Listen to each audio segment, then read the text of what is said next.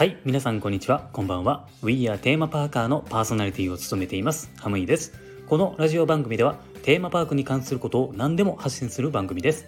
テーマパークが好きな方は番組のフォローもぜひお願いします。さて、今回のテーマは映画シングの誰も気づいていないマニアックなポイントっていうお話をねしたいと思います。あのシングっていうね映画をあんまり知らない人に向けてめちゃくちゃ簡単に説明すると、バスタームーンっていうコアラの主人公がいて劇場を運営しているんですよ。で、えー、その劇場の経営が難しくなって差し押さえの危機に直面したんですね。そして劇場を継続したいから、えー、歌のオーディションを開催して歌手たちを集めて劇場を復活させるっていう感じのストーリーになっています。これはですね、あのイルミネーションっていう会社が作っていて、ミニオンとかペットとか、まあ、そういうね作品を作っている会社なんですね。で、えー、このシングっていうのはその作品の一つなんですよ。このシングはですね、えー、ユニバーサル・スタジオ・ジャパンの中にもショーがあるんですよね。で、このショーは映画さながらの歌とパフォーマンスを体験できるようになっています。もしね、あのユニバに行く機会があればですね、ショーもあの行ってほしいし、まあ、できればねあの原作の映画もね見ていただきたいんですね。で、このシングっていうのはどの世代でも楽しめるようになっているのでぜひ見てください。はい、ではですね、えー、ここからがですね本題なんですけれども、えー、冒頭でもお伝えしたようにシングの映画で注目してほしいマニアックなポイントがあるんですよね。そのポイントなんですけれども、えー、作中にですね歌のオーディションに出てくるふたり組の山嵐のキャラクターがいるんですよ。山嵐の女の子の方がアッシュっていう名前で、日本語版の吹き替えは長澤まさみさんが演じていますね。で、山嵐の男の子の方がランスっていう名前で、えー、声優の谷山紀章さんが演じていますね。その男の子のランスの方にマニアックなポイントがあるんですよ。シングの映画の中で、えー、歌手たちを集めてオーディションをする場面があるんですけれども、この歌のオーディションを受けている時に、えー、この山嵐のふたり組はですねエレキギターを使って歌いながら演奏をするパフォーマンスをしてたんですよ。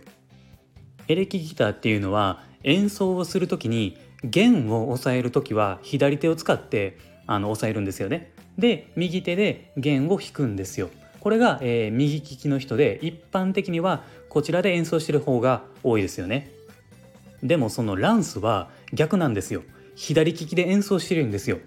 弦を押さえるときは右手で押さえていて左手で弦を弾いているので、ギター演奏者の中でも珍しい左利きの、えー、プレイスタイルをしているんですよね。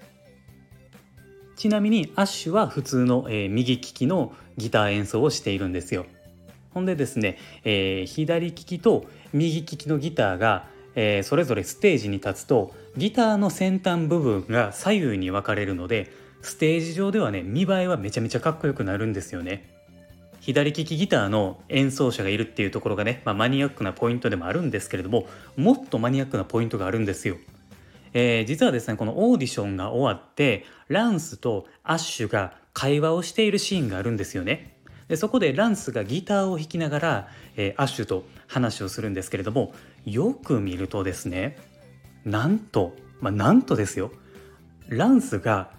右利きのギターを弾いてるシーンがあるんですよ。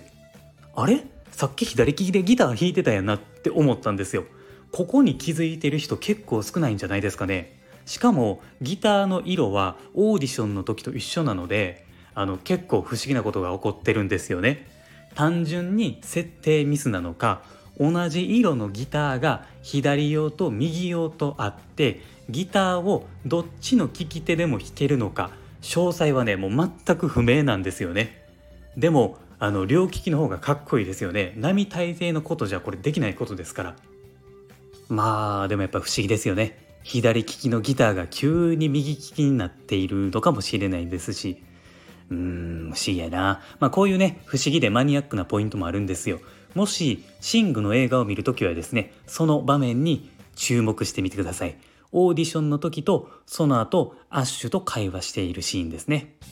今回の映画のシングを含めて他のイルミネーションの映画を見たいっていう人は僕のブログの方でですね解説していますので、えー、この記事はですね概要欄からいけるようになっていますので、こちらもあのチェックしてみてください。はい、ということで今回はここまでにしたいと思います。今後もこの番組ではテーマパークに関連することはどんどん発信していきますので、リスナーの皆さんと一緒に楽しくラジオ型のテーマパークを作っていければなというふうに思っています。コメントやいいね、このラジオ番組のフォローもぜひお願いします。あと僕はツイッターもやっていますので、そちらもフォローしていただくと配信を聞き逃し防止にもなりますので、ぜひそちらもフォローをお願いします。概要欄のところに ユーアールエル を貼っていますので、ぜひチェックしてください。ではまた次回の放送でお会いしましょう。 Have a good day!